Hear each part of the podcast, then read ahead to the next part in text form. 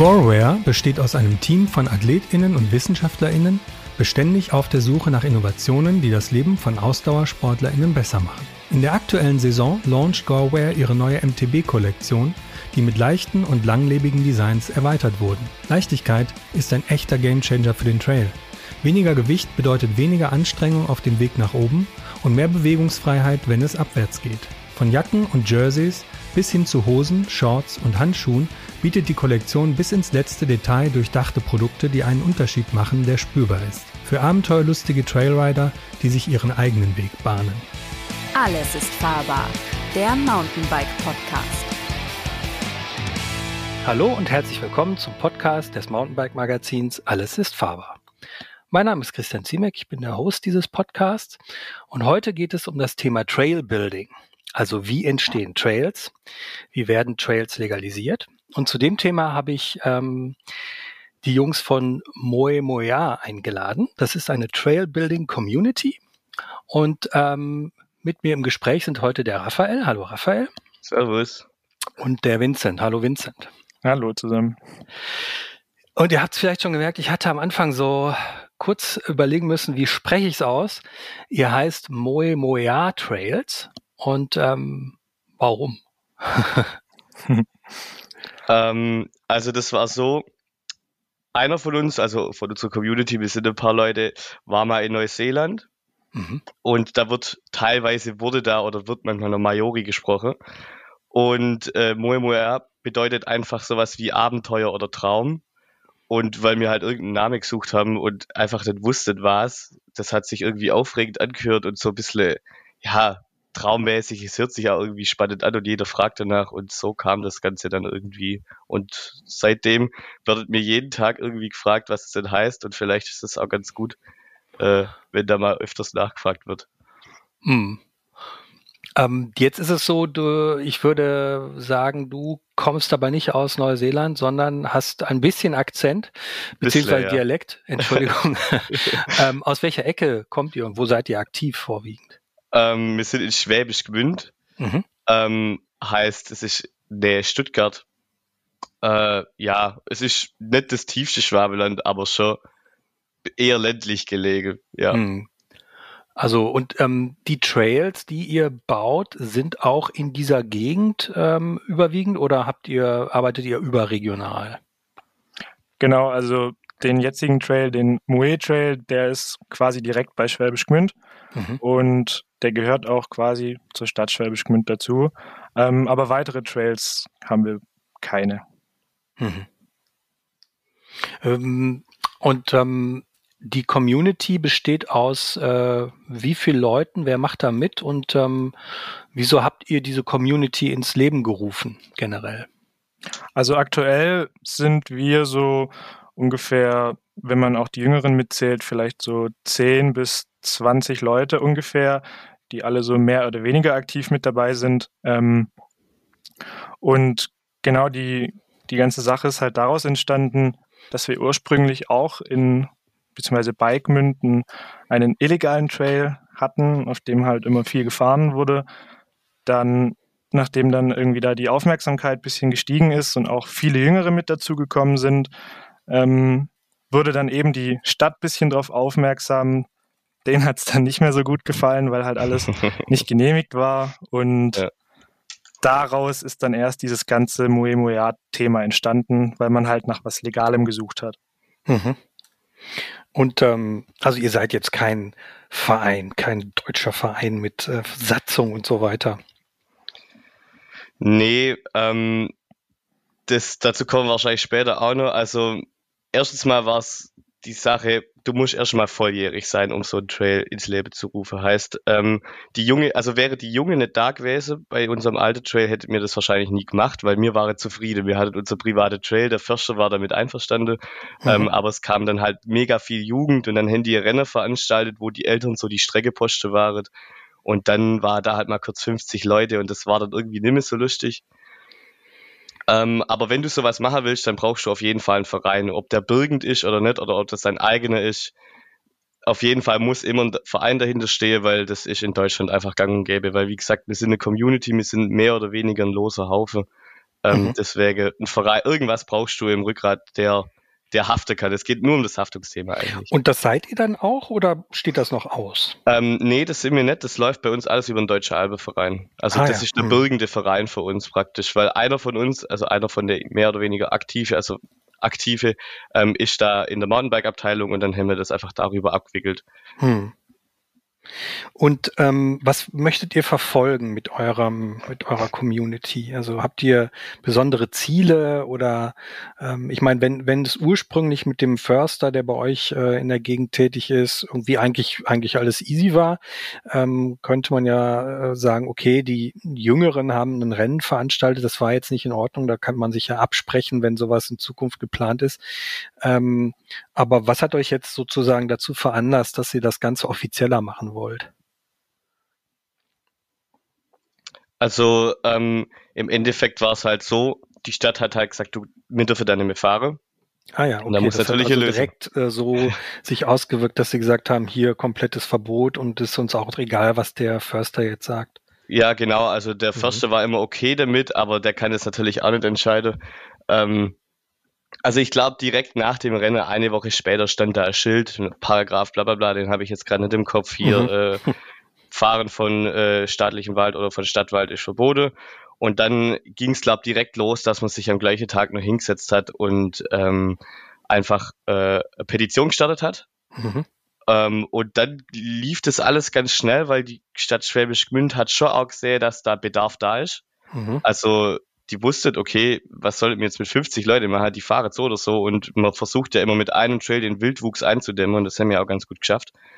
Ähm, und dann ging das ganz fix in Gemeinderat und also so schnell wie bei uns ging das eigentlich selten woanders, weil wir gar nicht so viel Überzeugungsarbeit braucht haben. Mhm. Also wir mussten bloß ein Konzept liefern und dann war das Ganze eigentlich nicht geschwätzt, aber es war schon ziemlich weit eigentlich. Mhm. Und ähm, habt ihr neue Projekte, die gerade laufen? Oder ähm, ist jetzt erst, du hast gerade gesagt, ihr habt den Moe Moya Trail oder Moya Trail gerade ge gebaut. Ähm, habt ihr was Neues am Wickel gerade? Jein.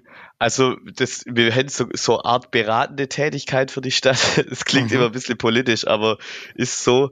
Ähm, wir hätten, also wir wohnen, die, bei uns gibt's die drei Kaiserberge. Mhm. Und das sind einfach Hügel, die sind 800 Meter hoch höchstens und das ist einfach perfekt fürs Mountainbiken, weil du musst man nie großartig hochfahren und du kriegst in 30 Kilometer ziemlich, ziemlich viele Trails rein. Und es wird auch bei uns ist es fast kein Konflikt mehr mit Wanderer und Fahrradfahrer, weil es einfach äh, mehr Fahrradfahrer gibt als Wanderer gefühlt da. Mhm. Und das soll jetzt, das wird der Gmünder Südosten, soll das heißen, und da wird jetzt praktisch dieses ganze Trailnetz, das es da schon gibt, also da wird jetzt kein Trail baut wie bei uns, mit Kurve, Sprünge, sondern das, was es jetzt gibt, versucht man halt irgendwie zu legalisieren und die Zwei-Meter-Regel zu umgehen, Baden-Württemberg. Mhm. Mhm. Genau. Aber es ist ja schon irgendwie, äh, wie, wie erklärt ihr euch das, dass ihr da so offene Türen quasi äh, gefunden habt und offene Gesprächsbereitschaft? Weil, du hast gerade schon gesagt, das ist äh, absolut nicht selbstverständlich und wir äh, mit dem Mountainbike-Magazin sitzen ja hier in der Gegend ähm, Stuttgart, ja. äh, Zwei-Meter-Regel, ähm, da, da gibt es dann ja. einen Trail äh, mit zwei, drei Lines, ähm, und das soll damit dann sozusagen abgefrühstückt sein. Ich meine, für eine, für eine große Stadt wie Stuttgart, wo Leute wirklich mit ihren Bikes aus allen möglichen umliegenden Städten kommen, um, um hier zu fahren. Ähm, wieso hat das bei euch so, so fluffig funktioniert? Also ich denke, ähm, die Stadt, also gerade die Stadt Schwäbisch Gmünd, denen war das schon sehr lange irgendwie bewusst, dass es diesen Konflikt eben gibt, eben gibt und mhm gerade auch, wie alle wissen, durch die Pandemie sind viel mehr Leute aufs Rad gestiegen und ich denke, die Stadt dachte sich schon, früher oder später muss da irgendwas passieren, weil sonst artet dieser Konflikt eben weiter aus und wie Raffi schon gesagt hat, dann entstehen einfach nur noch mehr illegale Trails und das war dann halt für uns ein ziemlich großes, großer Segen, dass dann da die Stadt auch so ähm, auf uns zugekommen ist, beziehungsweise auch mit uns geredet hat und dadurch dann der Trail entstanden ist. Hm. Nun sind wir Mountainbiker ja irgendwie schon, äh, also wir fahren ja schon gerne auch andere Wege. Was würdet ihr sagen? Was ist so eine gute Menge an Trails, mit denen man den illegalen Wildwuchs irgendwie in den Griff kriegt? Weil ich meine, mit einem Trail ist es irgendwie ja eigentlich dann doch nicht getan. Also, also was ist so ihr, eure Vision, was ihr irgendwie am liebsten an, an Trailmenge äh, verwirklichen wollt? Gerade dieser Gmünde Südoste wäre eigentlich das Perfekte, weil, also unser Trail hat jetzt bei uns in der Gegend schon den Wildwuchs gestoppt. Mhm. Da gab's recht viel, aber das hat sich jetzt dann schon ähm, eigentlich alles auf uns konzentriert, aber das ist vielleicht im Umkreis von fünf Kilometer, wenn überhaupt. Mhm. Ja. Und der Gmünder Südoste, der wird halt von alle befahren. Heißt, wenn man Mountainbike-Tour fährt, dann fährt man auf den Stufe, auf den Hohe Staufe, äh, auf den Rechberg, äh, aufs kalte Feld. Das ist einfach das, wo am meisten gefahren wird. Da ist am Wochenende am meisten los. Und wenn man das hinkriegen wird, das sind die Wildwüchse da. Mhm. Es geht, es entsteht nicht so viel Neues, weil es einfach schon vieles cooles Zeug gibt. Aber es ist natürlich trotzdem mit Dornenauge, weil es ist teilweise Naturschutzgebiet und das wollen mir eigentlich auch nicht. Also mir steht da eigentlich auch nicht da so dafür, dass ähm, weil es gibt ja viele Mountainbiker, die sagen, hier muss jetzt was hin, egal was kommt. Das, dafür steht mir jetzt auch nicht unbedingt, das finde ich mir auch nicht so cool, weil ich glaube, es gibt immer gute Lösungen. Aber wenn man den Gmünder Südost jetzt zum Beispiel legalisiert kriegen würde, ähm, dann würdet mir das mit einer Ampelregelung machen. Die mhm. finde ich eigentlich auch irgendwie am sinnvollsten heißt jetzt zum Beispiel grün heißt äh, Wanderer und äh, Mountainbiker, orange heißt nur, Mount, äh, nur Mountainbiker und rot ist nur Wanderer. Mhm. Und so finde ich, äh, könnte man den Wildwuchs vielleicht wenig eindämmen, da, zum, also auf deine Berge jetzt zum Beispiel. Mhm. Aber ob man das ganz hinkriege, wird, glaube ich nicht. Es gibt immer jemand, der irgendwo was findet und sich denkt, boah, hier was wäre schon. Da, man informiert sich da ja auch nicht ob das hm. das Naturschutzgebiet ist. Also wenn man mal ehrlich ist, dann guckt man halt, ist das jetzt geil da oder ist es nicht geil da und dann macht man das halt. Hm. Ja, ja. Ja, ja, man will sich ja auch äh, nicht immer vorgeben lassen, wo man fahren soll. Ne? Das Richtig, hat, ja. ist ja beim Mountainbiken, ist ja auch ein Stück Freiheit und ähm, so völlig vorgegebene Strecken sind ja auch immer so eine Entscheidungsfrage. Was mich halt in Stuttgart, ist, das sind jetzt 50 Kilometer von Schwäbisch Gmünd nach Stuttgart. Mhm. Und die Toleranz von hier nach Stuttgart, die, die sinkt total. Also ich habe keine Lust in Stuttgart zu fahren und es wartet der Reiterstaffel unter auf mich und nimmt die Anzeige auf. Hm. Ähm, das finde ich, äh, und das ist ja nicht mal, das ist ja kein Witz. Das war ja, ja so. Nee, nee, ich, ich sehe die auch regelmäßig. Das äh, war ja so. Ja. Und dann verstehe ich nicht, wie man, wie man sich den, also wie man sich so viel Aufwand aufhalten muss und äh, die Polizei dahin schicken muss mit Reiterstaffel, anstatt sich mal einen Mountainbiker an den Tisch zu holen und irgendwie eine Lösung zu finden. Und dieser Woodpecker heißt der, glaube ich, halt einfach keine genau. Lösung, weil der ist halt einfach, wenn man so sagen kann, nicht der coolste Trail, den es hier in der Umgebung gibt. Es ist hier einfach so, dass ähm, der schon sehr stark genutzt wird, ja. aber halt wirklich überwiegend von der Shuttle-Fraktion, die genau, dann ja. ähm, mit der Zacke, also mit der Zahnradbahn hochfährt und dann ihre 10 oder 15 Abfahrten da äh, am, an einem Wochen, an einem Samstag irgendwie in den Trail legt. Ähm, aber klar, es ist ähm, sehr speziell. Ich finde es auch schwierig, ähm, das alles auf einen Trail mit äh, unten hat man ja noch die Möglichkeit, so zwei, drei weitere Lines zu, zu äh, anzuschließen, wo man es dann ein bisschen variieren kann. Ähm, grundsätzlich finde ich es positiv, es ist eine, eine gute Sache. Auf jeden es Fall. ist natürlich immer schwierig, ähm, weil der Bereich des Waldes dann ja auch völlig hinüber ist. Also genau, ja, also das ist ja wirklich. Also es sollte sich nie auf eine Sache konzentrieren, da bin ich der Meinung, weil wenn du, wenn man sich das jetzt mal anguckt, ich nehme jetzt wieder uns als Beispiel, ähm, da auf die drei Kaiserberge, wenn da mal zehn, also wenn da jetzt mal ein paar Wochen keiner fährt, dann wäre die Wanderwege vollkommen zugewachsen, weil die Mountainbiker sind die einzige, die sich drum kümmert, weil du willst keinen Arsch im Gesicht. Mhm, also äh, das ist das Einzige, äh, wo sich jemand drum kümmert, ist eigentlich der Mountainbiker, weil der hält die Wege frei. Und da gibt's der einzige große Gegner, ist der Schwäbische Albverein. Mhm. Und der findet es natürlich Katastrophe.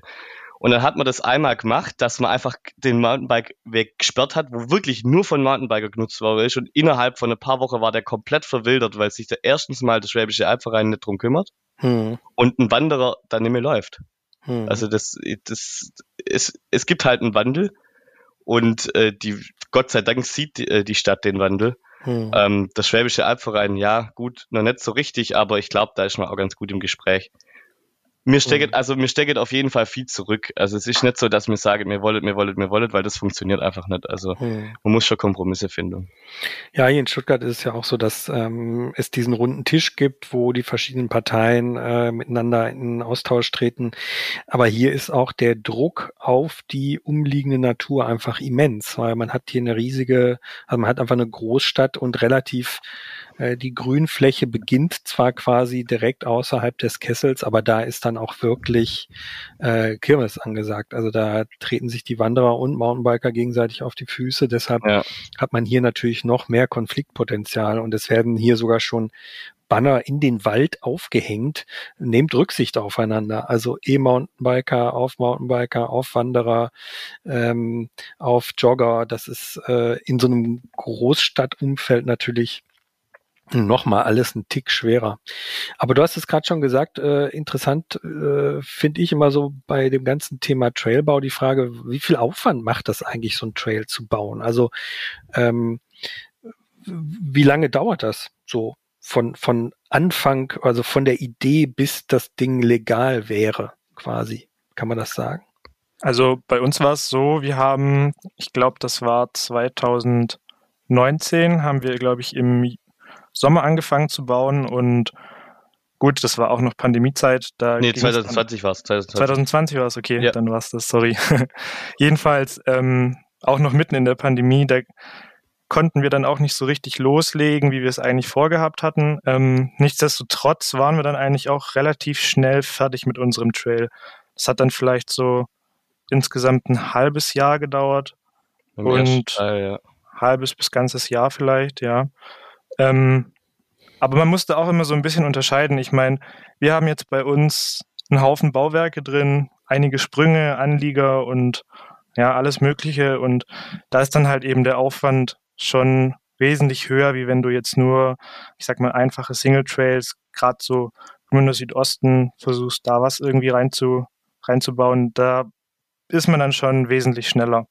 Hm. Und der Groß, also das muss man halt auch dazu sagen, das sät auf jeden Fall, wir haben ja keinerlei Maschine benutzt. Also ah, ja. es hm. war ja alles nur mit, also Handarbeit jetzt nicht, aber halt Werkzeug, aber kein motorisiertes Werkzeug außer Kettensäge und ein Freischneider. Ähm, also Bagger und so gab es bei uns nicht. Es mhm. war auch so ein bisschen ähm, Voraussetzung ähm, von der Stadt. Also wir haben auch von Anfang an dieses Waldstück, wo jetzt unser Trail steht, ähm, das ist auch kein Naturschutzgebiet logischerweise und der Förster fand es auch gut, dass da ein Trail hinkommt und der Wald ist eh schon ziemlich, also eher runtergekommen und ich glaube auch mit irgendwelchen Käfern befallen. Von dem ja. her war es da bei uns wirklich ein eher geringer Eingriff in die Natur, würde ich mal sagen. Hm. Okay.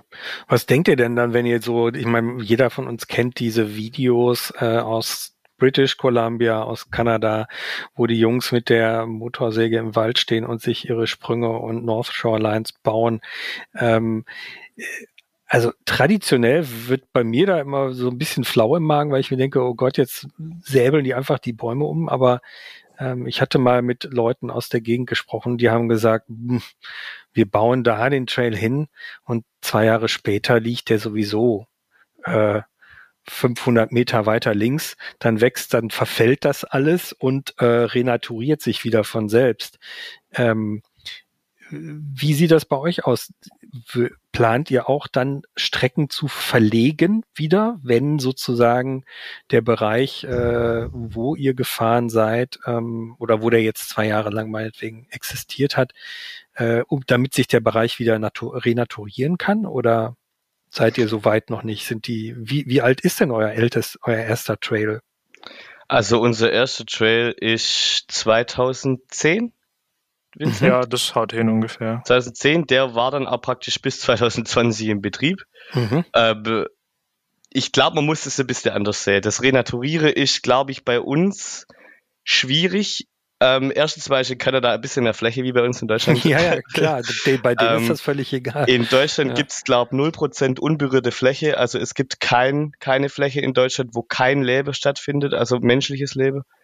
Ähm, somit ist auch die klare Ansage von unserem Förster, der Trail hier wandert nicht 500 Meter nach links oder rechts. Der bleibt mhm. genau hier und das sät mir genauso, weil ähm, es gibt keinen Grund dafür bei uns. Es, das, mir, man hat, mir haltet den sehr gut in Schuss. Also es gibt keine Woche, wo wir nicht da sind.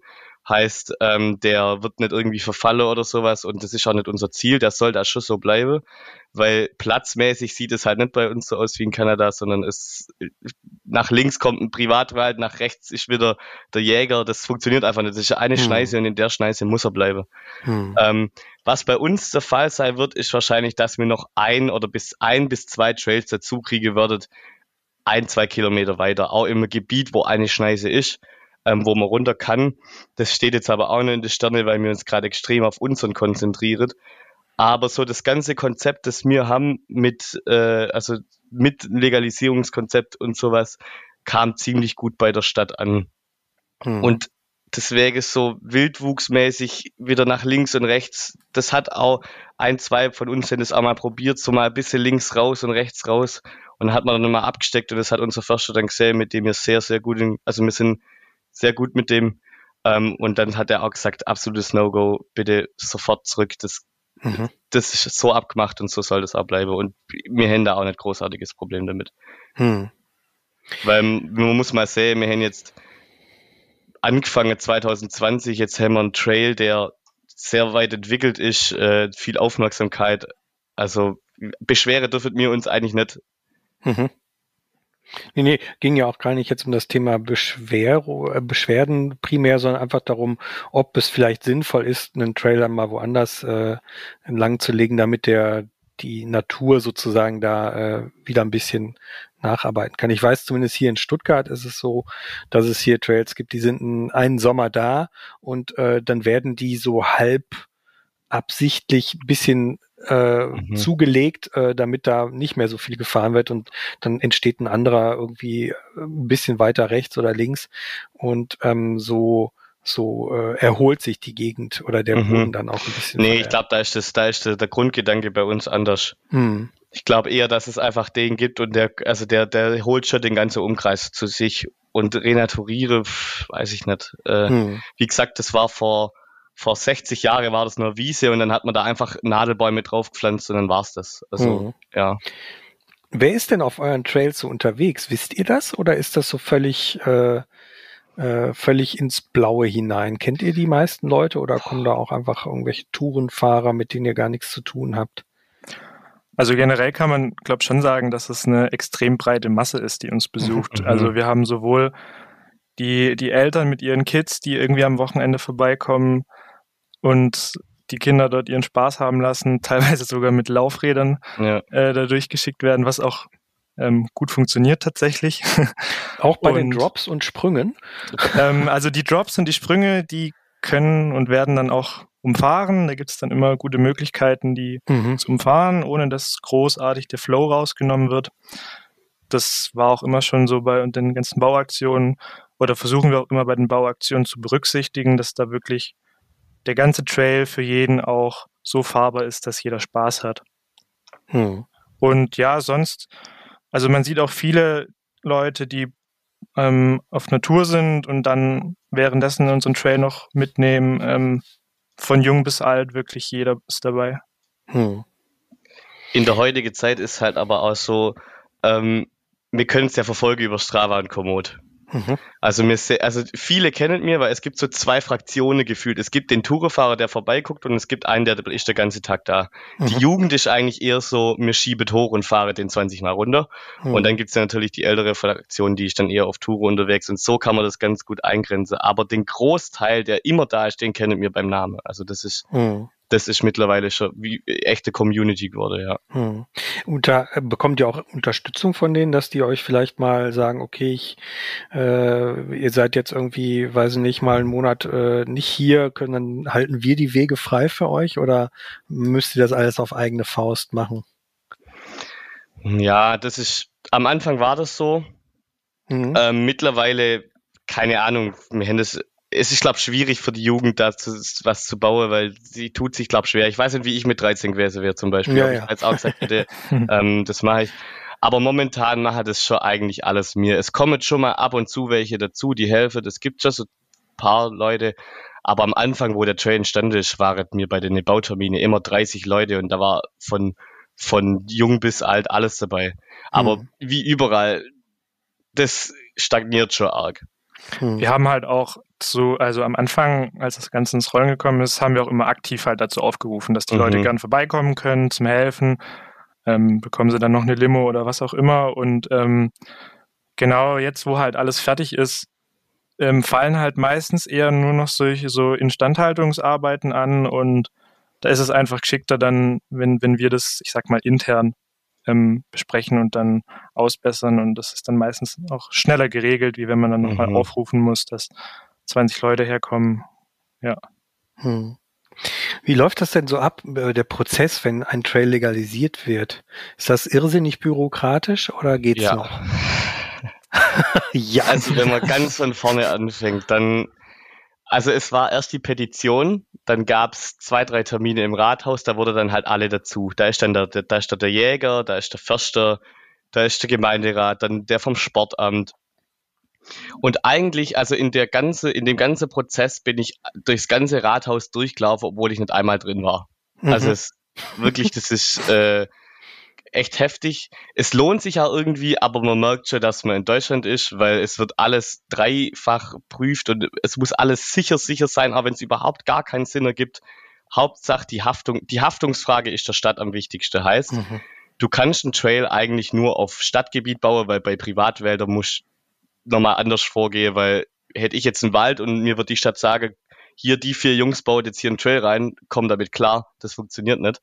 Hm. Heißt, du musst auf städtischem Gebiet bauen. Die Stadt will natürlich einfach alles dafür tun, dass sie aus der Haftung raus ist. Und ob das sinnvoll ist oder nicht, dann muss halt der TÜV kommen, obwohl er nicht weiß, was er tut.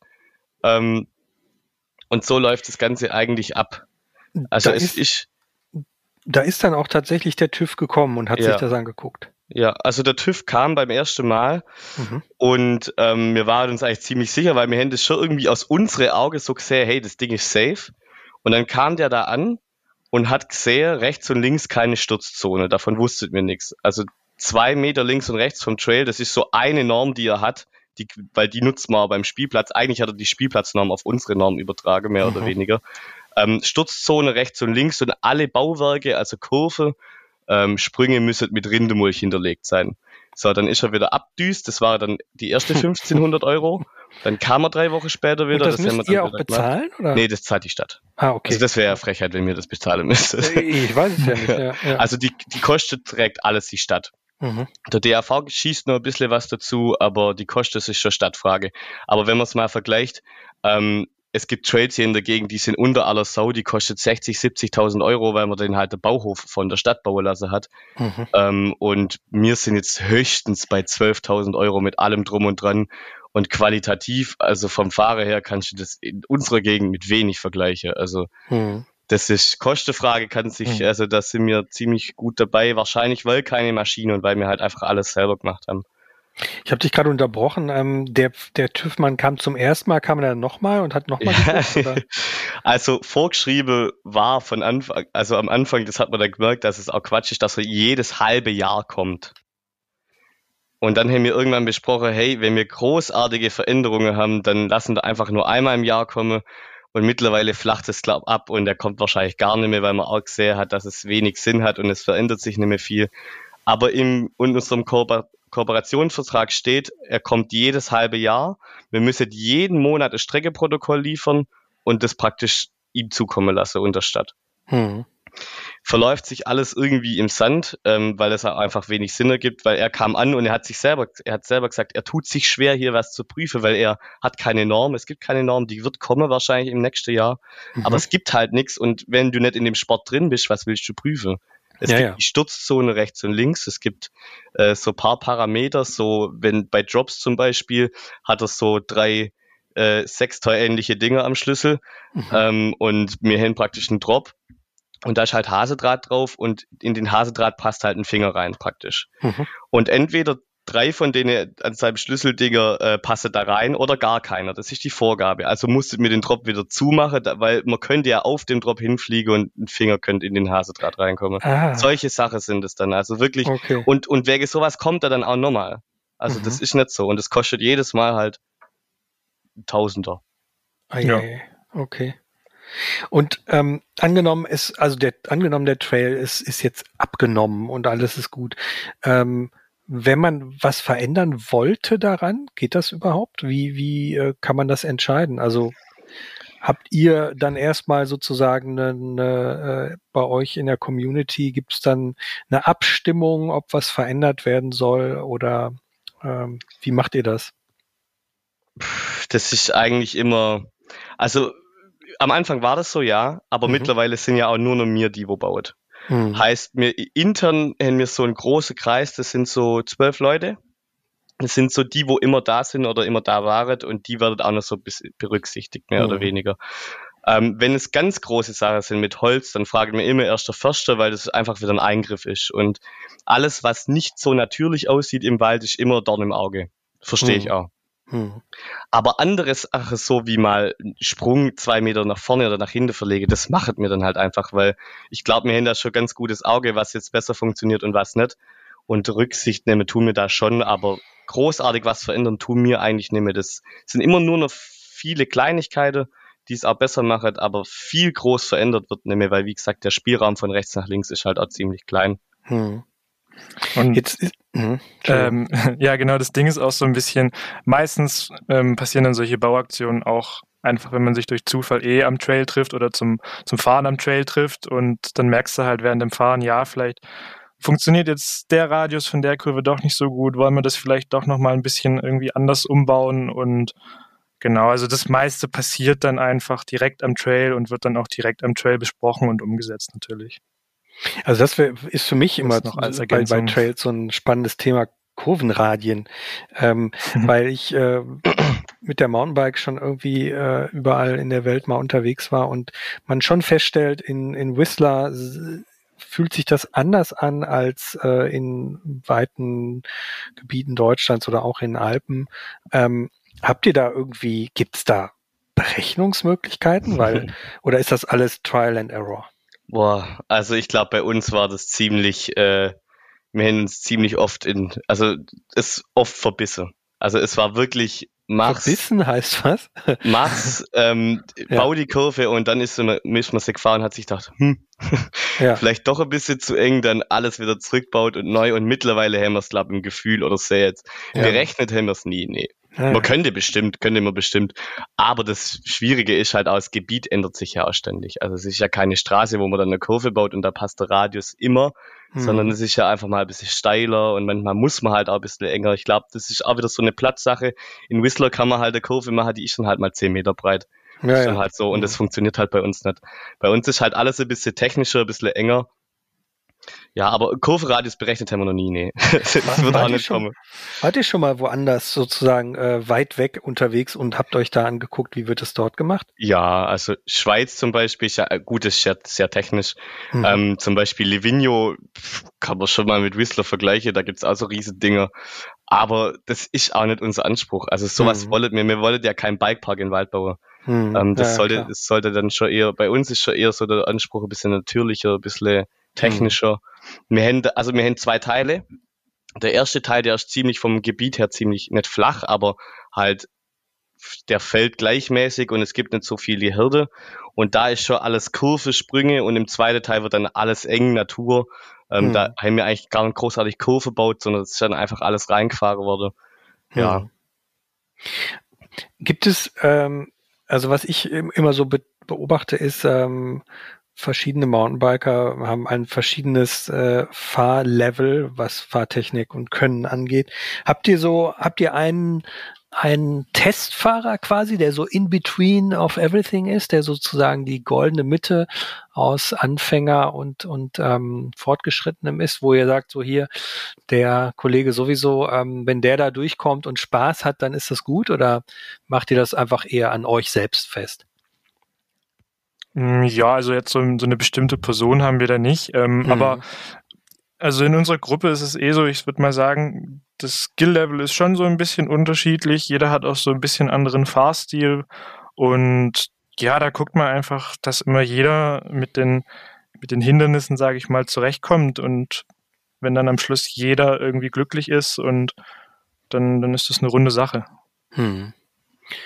Ähm, und die Finanzierung dieses äh, Trailbauprojekts, wie funktioniert das? Ist das, ähm, steht da oben hm. einer äh, und sagt hier, ein Euro bitte pro Abfahrt oder habt ihr eine nee, Form nee, von nee, Spendenkasse oder wie macht ihr das? Ähm, uns ist das eigentlich ehrlich gesagt ziemlich egal, weil das zahlt die Stadt, muss so sagen. Die Stadt wollte den Trail. Ähm, wir haben viel dafür gegeben und wir haben das alles ehrenamtlich gemacht und haben da was weiß ich wie viele hunderte Stunden reingesteckt. Also wenn da was baut werden muss und wenn wir Werkzeug brauchen, dann wird das gekauft und die Rechnung wird gestellt und gut ist. Also das ah, sind ja, wir okay. ganz klar. Mhm. Ähm, wir haben uns jetzt in letzter Zeit schon mal überlegt, ähm, einfach so ein PayPal-QR-Code oben hinzumachen, weil jeder, der bei uns an Trail kommt, kriegt auch immer Bier oder Limo. Also so ist auch nicht. Ach, also, dass mhm. solche Sachen vielleicht mal ein bisschen gedeckt wird und dass mir vielleicht auch nicht ganz umsonst arbeitet. Bisher haben wir das jetzt noch nicht gemacht. Aber ich glaube, das wird kommen, weil wir sehen jetzt bei anderen Trails, die machen das genauso. Wenn es da immer irgendwie ein bisschen zurückhalte, weil das halt einfach immer so der Traum war und mir sagt immer, wir dürfen uns nicht beschweren, wir haben hier so Narrefreiheit. Aber ich glaube, mittlerweile solltet mir das schon irgendwie mal einrichten, dass das auch ja, es muss ja nicht viel dabei rumkommen, aber wenn die Getränkekosten gedeckt sind, dann hm, ist das eigentlich schon genau. ganz cool. Aber die, ähm, die, das Bier oder die Limo kriegt man zum, fürs Fahren oder fürs Mithelfen? Der Kasten Bier steht dann da halt und der, der, der steht wo da, im ist, Wald? Ja, wenn wir da sind, dann steht er da halt. Und Ach, das ist ja wir cool. sind jetzt auch nicht gerade, äh, wir sind jetzt auch nicht gerade untrinkfreudig, also äh, und der Kasten Bier wird gesponsert, also die Mekatzer Brauerei, äh, das ist äh, mehr oder weniger, also da haben wir uns mal was rausgesucht und äh, die war so halb partnermäßig und ja, das geht dann schon. Dann werdet ihr von der Bierfirma schon gesponsert? Ja, so halb. Wir kriegen immer einen Gutschein und ja. ähm, dann passt das schon. Ja, ah ja das, das, ist ja cool. Ja. Ähm, jetzt, wo wir beim Thema Bier sind, äh, Trails fahren ist ja auch ein Thema, ist ja auch ein Sicherheitsthema. Mhm. Ähm, Gibt es Regeln, bei euch auf den Trails? Ist da oben ein Schild, äh, Achtung, Fullface und äh, Knieprotektoren oder sowas tragen? Oder Vincent, erklär mal dein ja. Schild, ist du. ja, also das war auch so ein Ding, ähm, das wollte auch die Stadt, dass wir da halt auch so gewisse, Spiel, gewisse Spielregeln für den Trail aufstellen und das haben wir dann auch gemacht. Wir haben am ersten, also im, am ersten Teil oben und auch nochmal extra am zweiten Teil am Start stehen jeweils Schilder, wo drauf steht natürlich Helmpflicht, ähm, ich habe jetzt gar nicht mehr im Kopf, aber auch Schoner sind, sind auch Pflicht und wir hatten auch schon manchmal Probleme, dass Wanderer auf unserer Strecke gelaufen sind. Da haben wir dann auch nochmal im Nachgang extra Schilder aufgestellt. Mhm. Da gab es auch mal ein bisschen Stress, weil es da auch ein paar uneinsichtige Wanderer gab.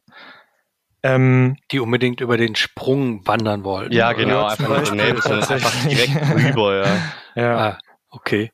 Und ja, es, es sind so grundlegende Sachen, so ein Balger-Kodex, kein Müll und so das Übliche und halt mhm. einfach unsere Öffnungszeiten. Also wir haben keine tägliche Öffnungszeiten, sondern im Dezember, von Dezember bis März ist zu, da ist einfach Winterruhe und Wildruhe. Fahrer kann man da eh nicht wenn man fahren würde, würde man alles kaputt machen.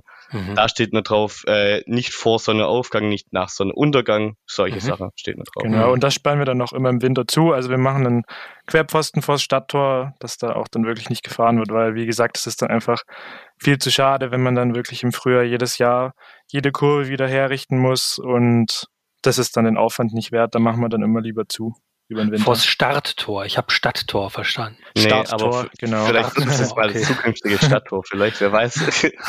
ja, das ist auch ein super wichtiger Hinweis. Also ich sehe es hier, ich wohne relativ nah an dem Woodpecker Trail hier in Stuttgart und ähm, man sieht immer Leute, die meinen, sie müssten wirklich auch im Januar, wenn es gerade geregnet hat, äh, das Ding runterfahren und man macht einfach nur alles kaputt und es ist, mhm. ist echt nicht cool für die Leute, die sich um äh, die Trailpflege kümmern und ähm, deshalb mal unser Zwischenappell hier an die Zuhörer, bitte solche Trails nur ja.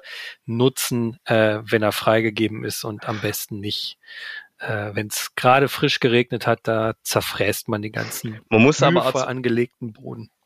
Man mhm. muss so aber auch sagen, bei uns ist es ziemlich, äh, kommt es gut an. Also was heißt kommt gut an? Es wird sich dran kalten, weil es ist zwar am Starttor ein Pfeiler, wo dann steht Winterruhe, aber man kommt da easy dran vorbei. Also das mhm. ist, es hindert keinen, da runter zu fahren, aber es passt, also man sieht vielleicht mal im Winter zwei, drei Spuren, mhm. aber da, also da hält sich eigentlich fast jeder dran. Das haben wir irgendwie ganz gut im Griff.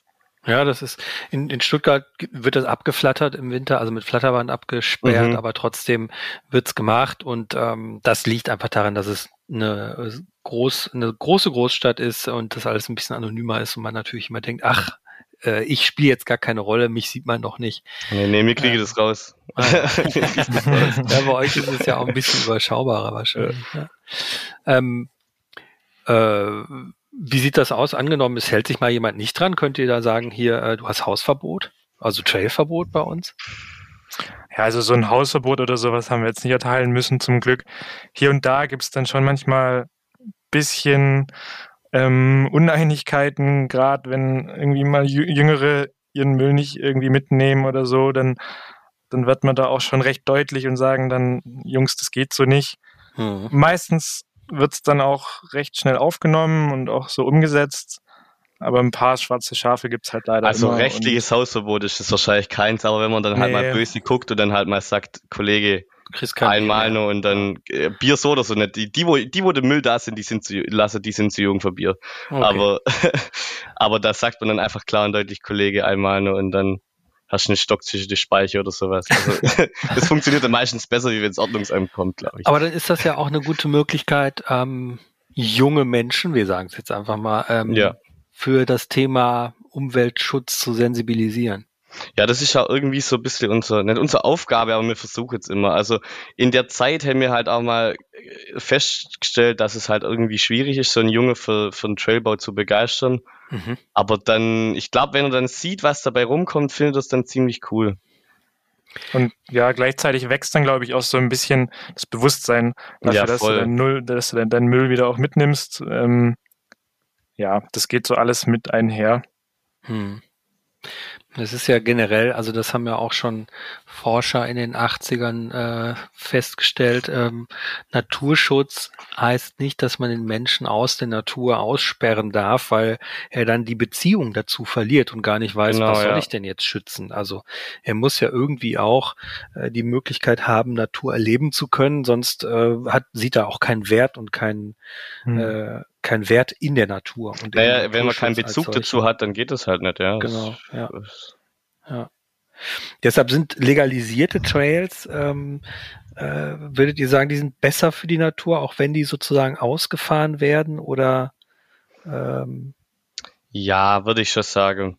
Weil dieser Wildwuchs ist, glaube am schlimmsten. Also wenn, wenn die ganze Zeit jede, jede drei Kilometer ein anderer Trail ist und egal was für Gebiet es ist, ich glaube schon, dass es, also wenn es sich auf eine Sache konzentriert, dann ist es, glaube echt nicht so. Vor allem bei uns ist es auch nicht so, dass es so eine Autobahn ist. Also rechts und links von uns ist immer nur, also wenn man so durch den Wald durchläuft und man sieht die Schilder nicht, dann würde man vielleicht auch nicht mal sehen, dass da ein Trail ist. Also mhm.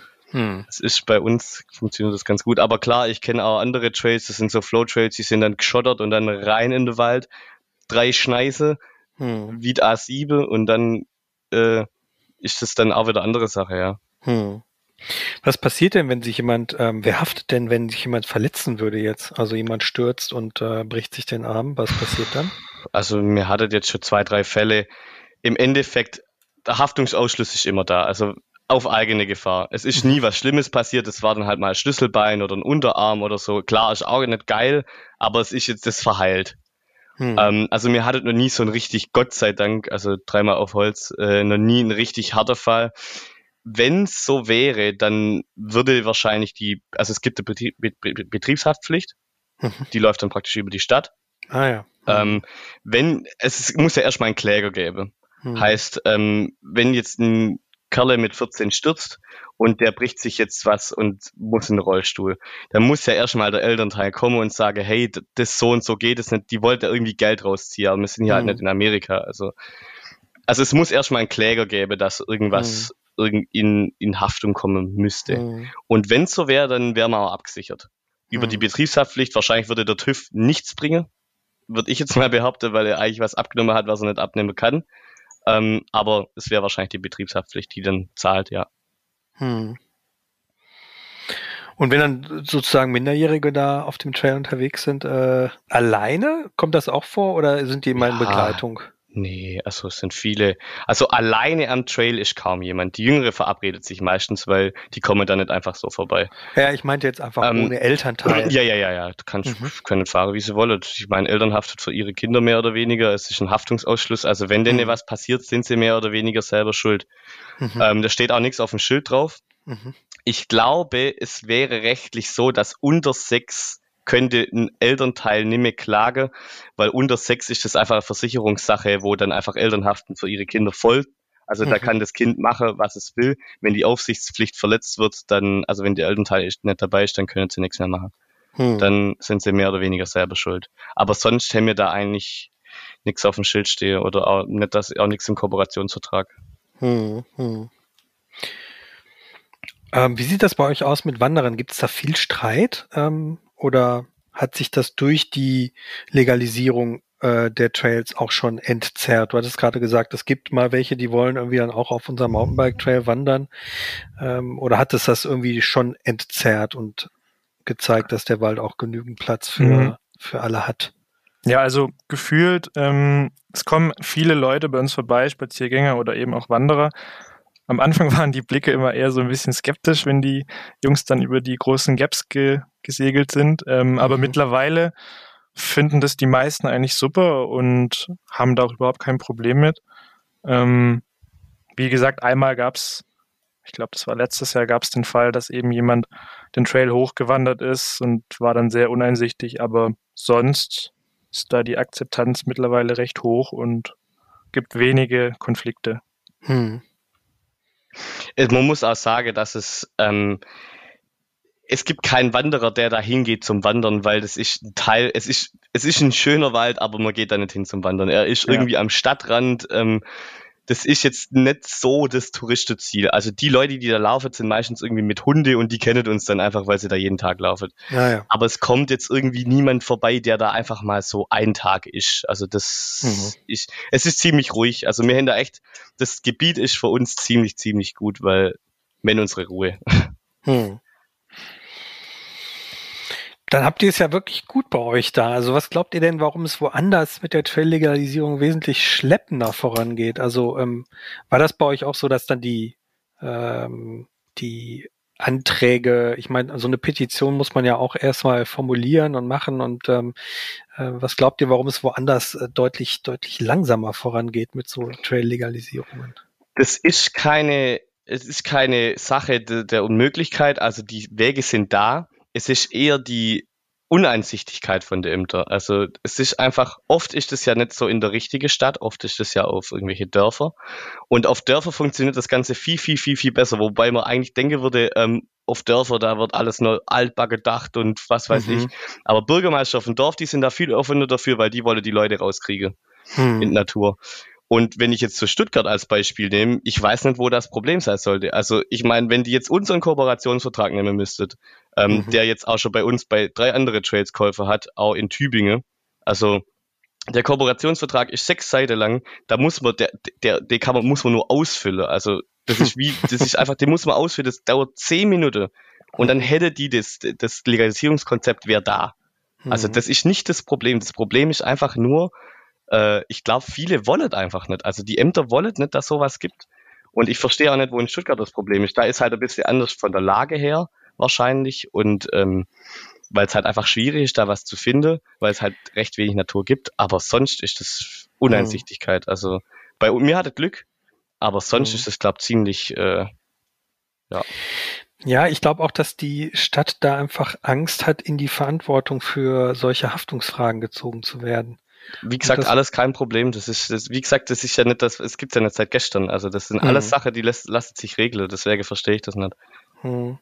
Ja, hier ist so ein bisschen die Situation auch, dass ähm, quasi beim Trail-Ausgang unten man quasi direkt beim Marienhospital ist. Genau, ja. Und ähm, dort es tatsächlich so ist, das äh, weiß ich selbst aus äh, Gesprächen, weil ich auch mal mir irgendwie bin ich mal ausgerutscht, habe mir irgendwie die Hand angeknackst und musste mal provisorisch geröntgt werden. Dann hieß es auch irgendwie so, oh ja, wieder ein Mountainbiker und äh, typisch Wochenende und so weiter. Und am Wochenende kommen da irgendwie regelmäßig irgendwelche mhm. Brüche, Stürze und so weiter rein.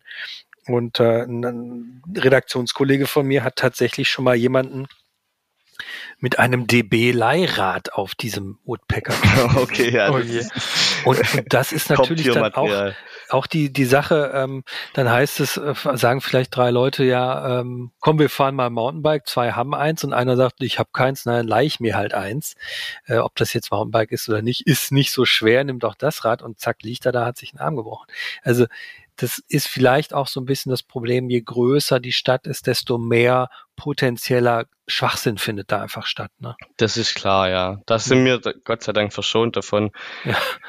aber, also nicht ganz, aber größtenteils. Was ich dann halt also ich weiß halt nicht, wo denn die Lösung sein soll. Hm. Also was, was sagt man dann? Also klar, sowas, sowas passiert, aber sagt man dann, das gibt's jetzt einfach nicht, oder? Naja, vielleicht wäre die Möglichkeit, dass man wirklich sagt, ähm, wenn diese Schutzausrüstung, Helm, Protektoren äh, und ein Rad mit zwei äh, gut funktionierenden Bremsen, Schrägstrich Mountainbike hier nicht gegeben ist, dann sind wir aus der Haftung raus. Ne? Als Stadt ja, auch. Also, also, also ich glaube, in Deutschland funktioniert sowas nicht, aber kann, hm. kann man sich vorstellen, ja. Ja, ja, das ist genau das Problem, dass das in ja. Deutschland wahrscheinlich nicht funktionieren wird, weil es dann mit Grund der, also auf, auf dem Grund der Stadt passiert. Aber dafür bin ich auch zu wenig, äh, zu wenig Jurist, um jetzt das wirklich zu beurteilen zu können. Ja, ja also es ist, wie gesagt, es ist einfach ein schwieriges Thema und das Stuttgart ist irgendwie, ich glaube, so der größte Brennpunkt mal wieder, was Bauarbeiter angeht. mhm. nicht, nur, nicht, nur, bei Stuttgart 21, wahrscheinlich ist Trail, die Trail-Sache genau gleich. Äh, aber ich weiß nicht, wie man da eine Lösung finden soll. Also ich hm. glaube, der Mountainbike-Verein in Stuttgart tut schon sehr, sehr viel dafür. Auch das, auch der Social-Media-Auftritt und sowas. Ja. Das ist schon erste Klasse. Und dass da immer noch so wenig passiert, finde ich dann einfach. Also ist schon frech, finde ich. Da können wir schon mal ein bisschen auf, auf, auf die Mountainbiker zugehen. Aber glaubt ihr, dass das Thema ähm, Trail-Legalisierung ist einfacher auf dem Dorf, dass das bundesweit fun funktionieren würde? Also klingt ja so. Ne?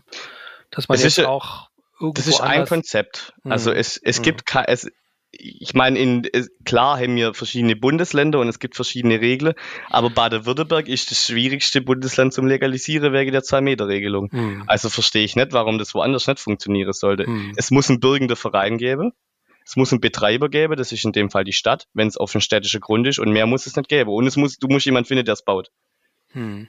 Und dann Betriebshaftpflichtversicherung haben sie eh, weil jeder Spielplatz ist versichert. Ähm, das ist genau die gleiche Sache. Unser Trail ist als Spielplatz versichert, weil es gibt keine Trailversicherung. Hm. Ähm, also es vom, vom Vertragswesen her ist das ziemlich simpel. Hm. Nun hast du einleitend, habt ihr gesagt, Moe Moea. Jetzt habe ich es endlich mal richtig ausgesprochen.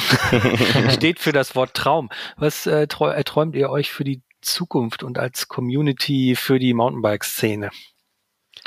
Mm, also für die Zukunft würde ich mal sagen, ist unser Ziel, dass wir den Trail weiterhin pflegen und betreiben und einfach wollen, dass möglichst viele Leute auch in Zukunft noch uns besuchen kommen, weil gerade wenn man sich mal die ganzen Flow Trails hier im Remstal anschaut, die sehen häufig echt ziemlich verwahrlost aus und auch der Andrang ist so gefühlt, schwindet da immer mehr und das ist so ein bisschen unser Anspruch, dass es einfach weiterhin ja. läuft, dass der Trail gut dasteht und die Leute gerne herkommen, weil die Dinge gut gebaut sind und wie schon vorhin gesagt, auch für jeden was dabei ist, egal ob Anfänger oder auch Fortgeschrittener.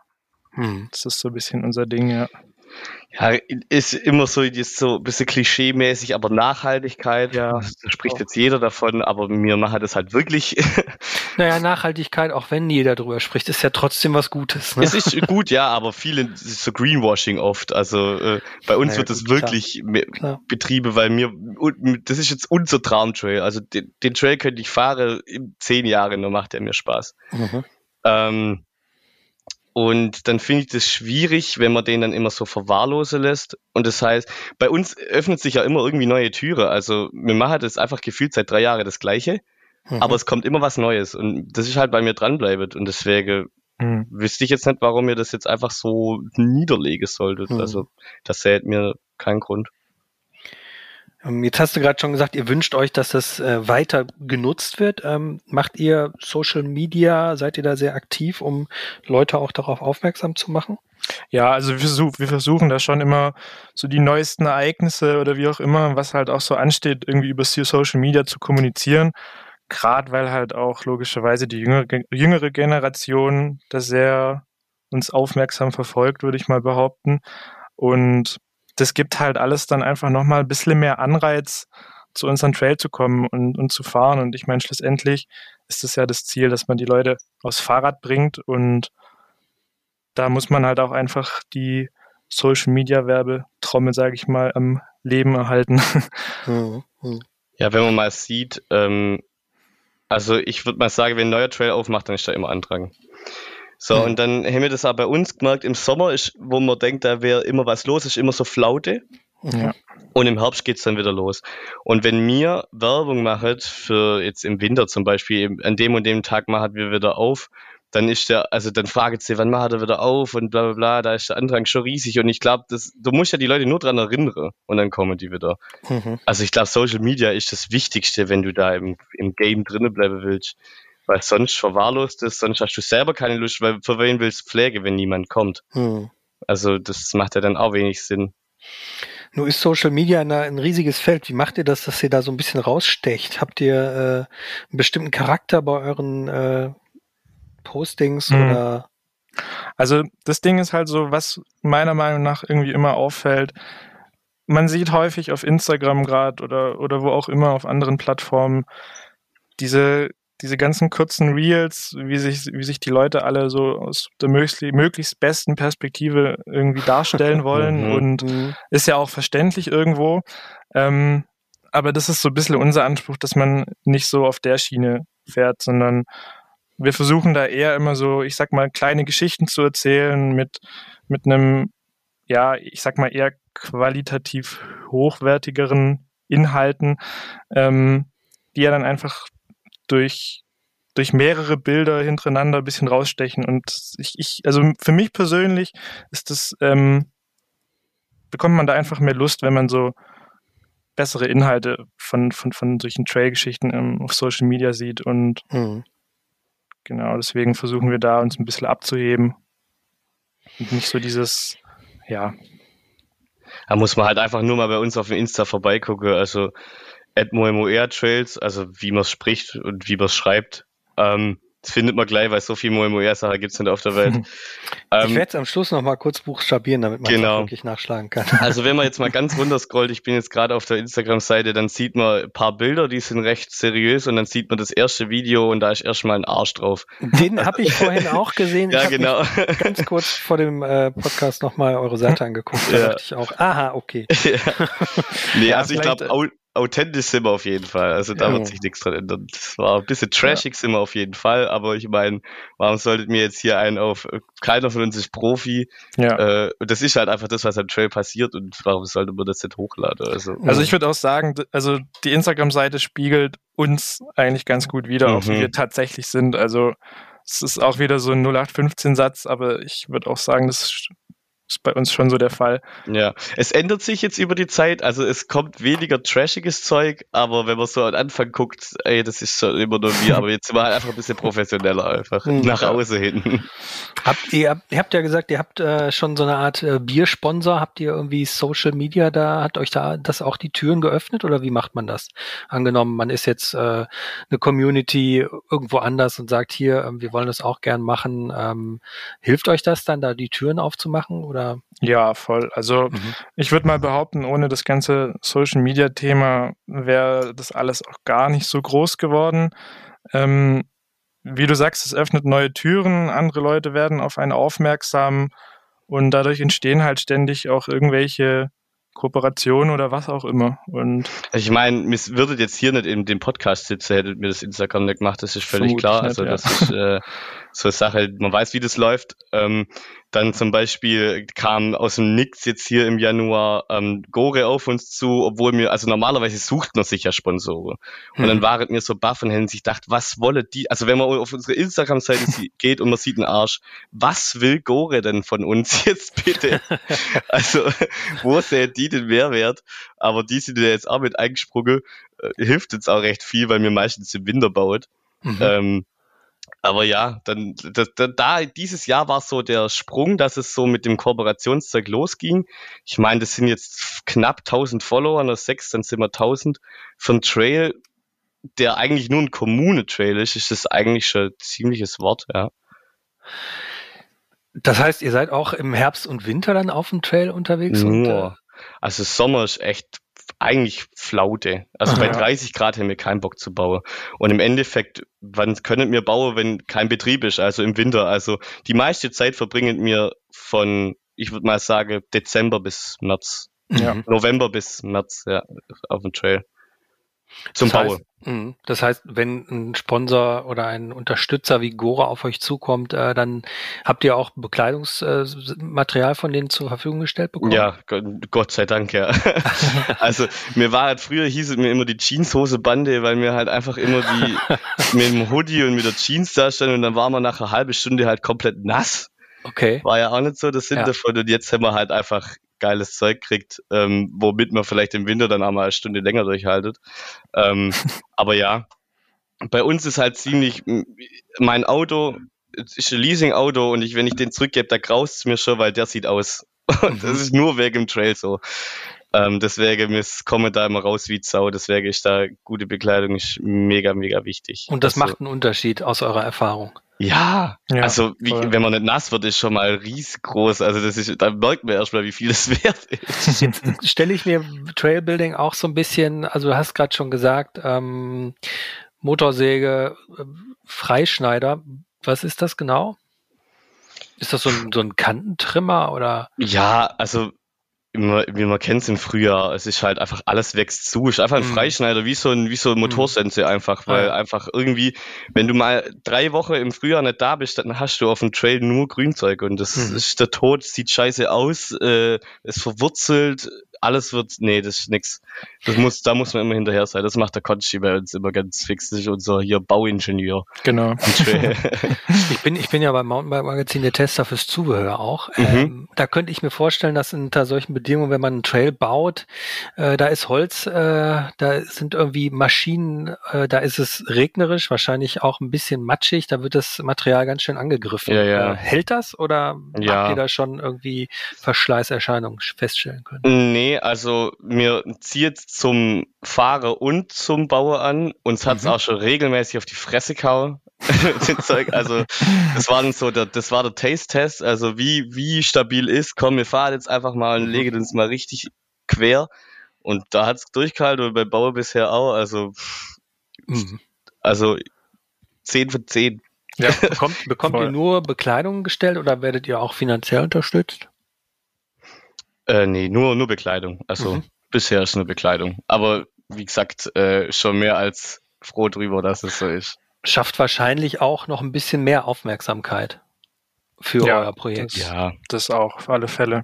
Hm. Also ich meine, welcher Trail hier in der, in der Umgebung hat irgendwie so eine Kooperation am Laufen? Das ist schon ein bisschen was Einzigartiges, muss man sagen, ja. Sind wir auch Mhm. stolz drauf. ja, ja, Habt ihr Fall. auch dann die, die Möglichkeit, Feedback zu geben an, an Gore, was sozusagen ähm, Entwicklung Ja, angeht? das war also, ja dass das, ihr was vielleicht uns- sagt, hier der Reißverschluss, da ist irgendwie Wasser reingekommen oder so. Das war ja das, was uns irgendwie am meisten geflasht hat. Also wie das Ganze losging, dann wurde mir halt eingeladen praktisch ähm, nach Bayern. Und dann hatte ich mir gedacht, okay, das wird einfach ein ganz normales PR-Event, also Mhm. wo einfach ein paar Leute kommen. Und dann wurde das Ganze irgendwie so halb abblase, weil einfach das Wetter kacke war. Mhm. Und dann waren wir aber trotzdem da und sind ein bisschen gefahren und dann saßen wir halt mit Tito Tomasi und mit äh, dem ganzen Gore-Clan gefühlt ähm, im in so einem Rahmen, im Besprechungsraum, dann haben wir die, die, die nächste Kollektion besprochen und wurden nach unserer Meinung gefragt. Und, Okay. wie, und wieder in unserem Kopf, wieder in unserem Kopf, da ist ein Arsch auf unserem Instagram-Profil. Wieso wir? Wieso wir? Wieso wir? Und dann, aber mir konnte halt einfach viel Feedback geben, weil wir dann halt einfach die Erfahrung von beide Seiten haben. Wir fahren Mhm. und wir bauen. Das ist Mhm. halt, ja. Cool. Auf jeden Fall fühlt man sich in dem Moment so ein bisschen wie, warum wir? Ja. Ja, ja, auf Mhm. jeden Fall. Aber so langsam erschließt sich das Ganze. Hm. Okay.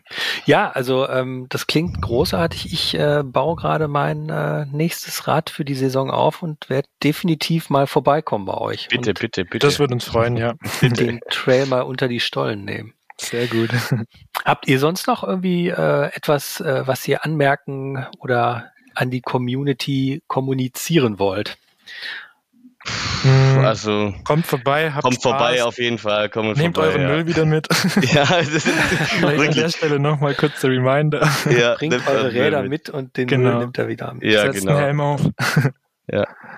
Solche Sachen. Also da einfach mal kommen, einfach vorbeikommen oder einfach mal auf Instagram vorbeigucken und sich das Ganze. Also wenn man aus der Gegend kommt, mir hattet Einzugsgebiete von, das sind Leute von 60, 70 Kilometer hergefahren und die fandet sogar, dass es sich gelohnt haben, die kommen öfters. Mhm. Also es lohnt sich auf jeden Fall. Auch wenn es manchmal nicht danach aussieht, weil es halt recht kurz ist, mhm. aber es ist ziemlich abwechslungsreich, ja. ja. Und vielleicht kann man ja sogar äh, die Anreise entweder mit mehreren Freunden und Kollegen machen, dann wird's auch wieder umwelttechnisch genau. ein bisschen besser. Und geselliger mit sogar mit Bier und Limo. Bitte? Und geselliger mit Bier und Limo am Schluss. Das auch. äh, man schreibt euch M-O-E, M-O-E-A Trails, also Moea genau. Trails. Ähm, ja, dann würde ich sagen, vielen Dank euch für die Einblicke in das Trailbuilding Business. Nennen wir Danke für die Einladung, ja. Das ist mittlerweile Business, Dank, ja. und, meine. Und ähm, ja, an unsere Zuhörer, ähm, checkt die Seite von denen gerne ähm, und fahrt gerne dort vorbei, um den Trail mal auszuprobieren. Wenn euch der Podcast gefallen hat, dann folgt uns auf äh, Facebook, Instagram und Co. Ähm, auf einer Seite, wo ihr diesen Trail, äh, Podcast aufgerufen habt, könnt ihr uns auch direkt abonnieren. Dann werdet ihr immer informiert, sobald es eine neue Folge gibt. Ähm, schreibt uns eine Mail, falls euch der Podcast gefallen hat. Auch für ähm, Kritik sind wir offen, solange sie sachlich bleibt. Podcast at mountainbike-magazin.de ist die Adresse. Ähm, kauft ganz wichtig das Magazin. Wir sind das Mountainbike-Magazin mit dem orangen Logo. Ihr findet es am Kiosk oder ihr könnt es euch per Abo bestellen. Dann kommt es von selbst, nicht ganz von selbst, aber scheinbar von selbst zu euch in den Briefkasten. Und ihr müsst euch nur noch zurücklehnen und könnt in dem Magazin blättern, lesen und euch informieren.